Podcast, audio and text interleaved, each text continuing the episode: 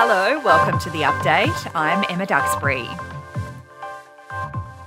The Treasurer says there won't be any increase to JobSeeker payments in next month's budget, despite the government's own panel of experts recommending a substantial hike. Jim Chalmers has blamed high interest rates and says they can't fund every good idea. But social welfare advocates say Australia could face a poverty crisis if cost of living worsens. Australian Council of Social Service Deputy Chief Executive Edwina MacDonald is urging the government to reconsider. We've got people in absolute crisis. They're skipping meals, going without medication, going without health care, struggling to keep a roof over their heads. We, we know that the situation is at absolute crisis point. Manufacturers would be forced to send more electric and low emissions cars to Australia under a new federal government policy.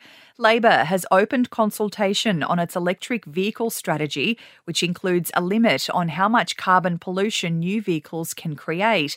Climate Change Minister Chris Bowen says it's about making EVs more accessible and affordable. A lot of electric vehicles are at the more expensive end of the spectrum at the moment. That is true. But it's also a result a direct result of a lack of policy. Fuel efficiency standards would require more affordable electric vehicles to be sent to Australia. There's been a jump in the number of people claiming refugee status in Australia. Since last year, 14,500 claims for asylum have been made by people who arrived on student, work, or holiday visas, with most of those rejected.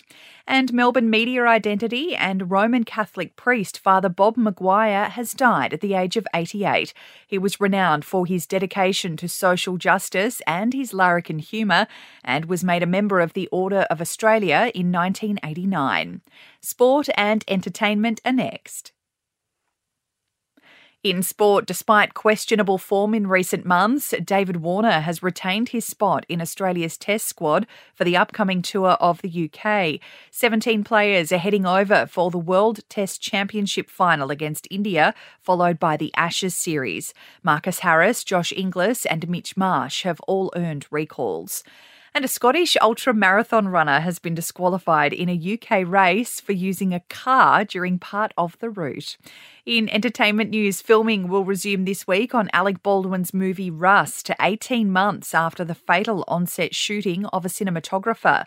Live ammunition and working weapons have been banned from the set.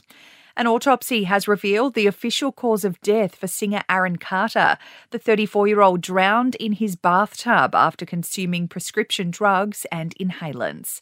And actress Rachel McAdams is celebrating her body with a minimally edited photo shoot for Bustle magazine. The 44 year old shows off her curves and armpit hair with next to no retouching of the images. That's the latest from the Nova Podcast News team, but we'll see you tomorrow morning for another episode of The Update.